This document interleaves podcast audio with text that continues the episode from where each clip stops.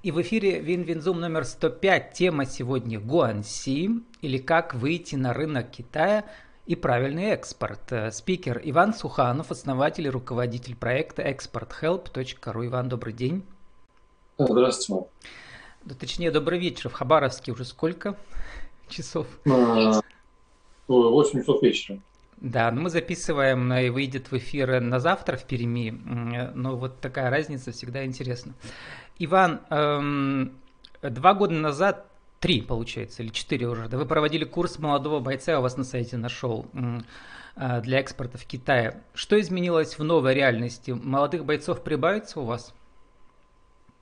Да, молодых бойцов прибавилось прибавится и прибавилось уже. Уже общаясь с компаниями, я понимаю, что тот вектор развития на восток, он был задан может, не хочется таких пафосных слов не зря, но одним словом процесс идет, и идет он сейчас уже, если не, не, экспо, не по экспоненте, но, по крайней мере, очень быстро. Потому что текущая ситуация вынуждает компании э, перенаправлять все свои товаропотоки, ну и вообще, в принципе, свой взор э, в сторону Азии, ну и Китай как один из э, крупных или крупнейших, наверное, да, правильно сказать, игроков э, в этом направлении. Вы являетесь экспертом Российского экспортного центра эм, всероссийского, да. Скажите, а наш истеблишмент э, раньше как бы ожидал, что вот этот выбор цивилизационный будет сделан в эту сторону, или надеялся, или ожидал, или прямо был уверен в том, в этом? Ну, в любом случае, Китай, как один из основных рынков сбыта, он всегда рассматривался. То есть э, он э, был ну, если не в приоритете, то, по крайней мере, один из ключевых рынков, по которому шло направление э, многих компаний. То есть, по крайней мере, многие компании рассматривали Китай, когда я бы хотел Китай, я бы хотел Китай. Больше, наверное, было я бы хотел, сейчас, наверное, я уже вынужден перенаправляться в Китай, наверное, так. Вообще направление, конечно, это всегда было поддержано на, на, на всех уровнях.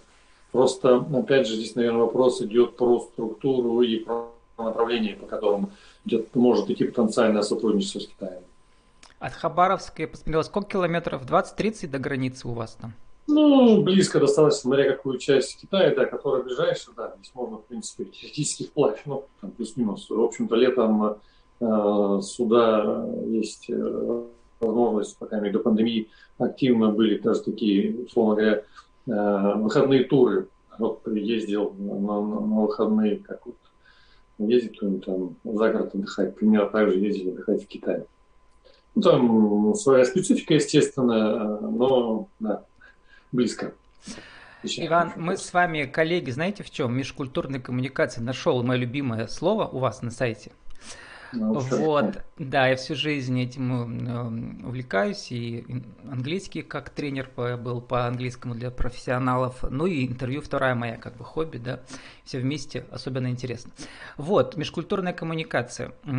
И ключевое слово, я давно его знаю, два года назад, когда начинал этот цикл, и э, мой э, френд в Фейсбуке, который специалист по аспиранта, я тоже этим языком как бы увлекаюсь, да, международным языком, он благодаря Гуанси, эсперанто и Гуанси, он нашел, а он работает в системе Газпром, и он нашел ценных партнеров на уровне руководителей регионов. Без эсперанто и Гуанси он бы этого не сделал. Так что же такое Гуанси? Ну, да, наверное, такое эфемерное понятие немного. С одной стороны, имеющее как раз э, направление, связанное с тем, что люди сближаются, скажем так, по каким-то вне бизнесовых интересов, но на другой немножко плоскости. И формирование как раз этих связей, а для азиатов, как вы понимаете, если вы в межкультурной коммуникации, может, давно работаете, то именно формирование личных, межличностных отношений является приоритетным и, и важным элементом, прежде чем идет разговор про ведение бизнеса. Понятно, что, ну, скажем так, сложно всех под одну гребенку, да, и говорить, все китайцы там привержены этому принципу Гуанси, и только так, а не иначе. Но если говорить там опираться на опыт с компаниями, и как российскими, так и китайскими, и, ну, я имею в виду именно в плоскости российско-китайских отношений, то всегда в первую очередь э, ставилось как раз именно развитие межличностных отношений, э, именно такая элементы взаимопонимания, взаимоподдержки и так далее. То есть вот, наверное, в этом такая всегда была стартовая точка. А как это просто... переводится? Есть там какой-то перевод точный? Да, но примерно это выстраивание... Как доверие, нет?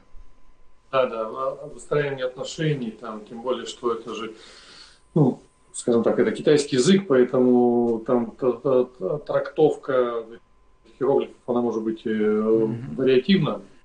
Вот, но в общем это такое, почему я говорю, это такое некое эфемерное понятие, комплексное, правильно сказать.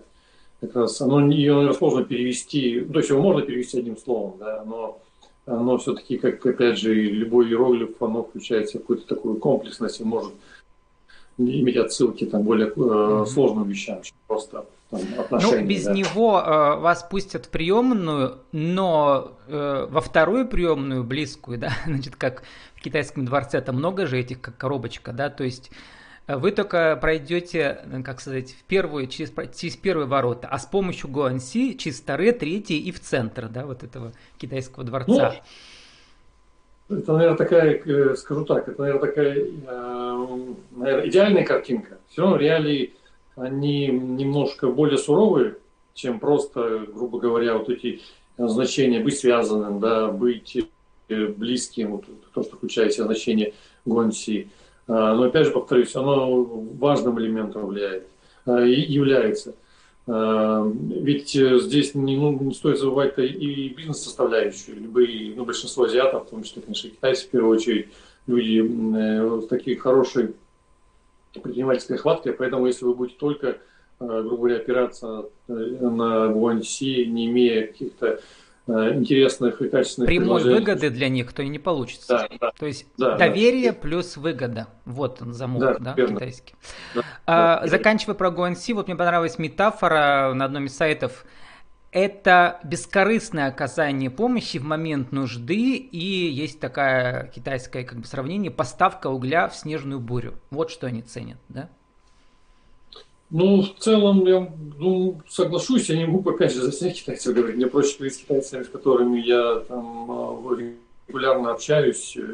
Э, да, то есть я не встречал там, ну, скажем так, э, каких-то э, негативных, скажем так, отношений в свой адрес, вот, даже в связи сложившейся ситуацией, даже во времена ковида, когда нужна была какая-то помощь, информация, там данные, просто помочь каким-то вопросам, всегда находил отклик, поэтому...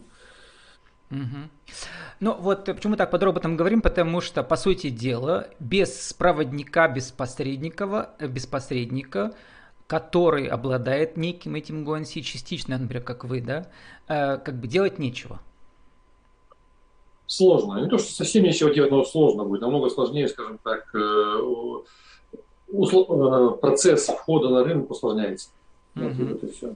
Это, извините, что перебью, а, просто он усложняется не только там технически, это временные вопросы, то есть это э, техника, я имею в виду техника, неправильно сказать, технические, временные аспекты, денежные, соответственно, все это в комплексе влечет за собой mm-hmm. Ну, вообще, э, значит, вы уже, у вас написано на сайте 142 а, компании с вашей помощью, да, в, и там десятки стран, не только Китай, да, в этом. Вы у mm-hmm. нас почетный, как называется, посол э, э, префектуры японской? Да, да, да. Вот. И наш инфоповод сегодня будет, э, наша запись выйдет, получается, у нас 15 марта в 2 часа по местному, а 16 вы по вебинару выступаете для пермских предпринимателей, в частности, для тех, кому интересно – свои пила, лесоматериалы начать поставлять в Китай. Вот главная тема получается, да? О чем вы будете рассказывать? Да, да, это основная ключевая тема доклада, угу. о которой сказать. И там много подроб... подводных камней, наверное, да. Но мне еще интересно ну, вас спросить. Конечно. Да? Угу. Да, да, конечно. Интересно, там вот с этой программы вашего вебинара э, про популярные онлайн-площадки Китая, что мы знаем про них. Э, про внутренние, не про международные, да, наверное, да, и про как адаптировать товар под потребности китайских покупателей. Ну, если продавать лес, там, может быть, как адаптировать? Это же просто лес и лес, да. Или что-то есть там тоже.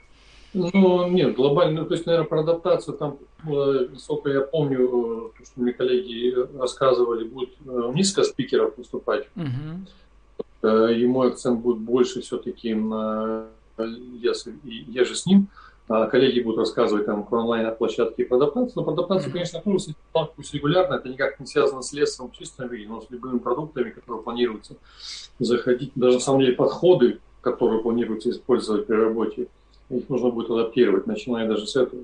То есть переговорный процесс, выстраивание коммуникаций, выстраивание там своих маркетинговых стратегий, переговорных и так далее. Все это тоже придется адаптировать 100% под Китай начиная с моментов там, языковых, да, и подготовки материалов. То есть я уже там столько смешных случаев видел, когда э, коллеги готовят материал, просто переводя его там либо в Гугле, там, сейчас на Google не самое популярное слово, ну, неважно, в онлайн переводчике. Google сейчас хорошо переводит технический текст. Да. Я как э, лингвист вам могу сказать, недоучившийся.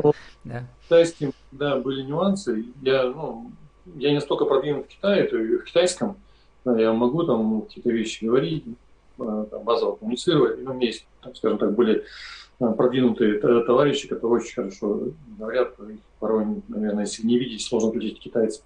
Mm-hmm. Английский, да, хорошо переводил переводчик, а вот азиатские языки, там есть нюансы. Мне mm-hmm. просто рассказывали примеры, я, ну, там, компания пыталась заходить с зернами на Китай, пыталась подготовить маркетинговые материалы, я не помню, какое было слово.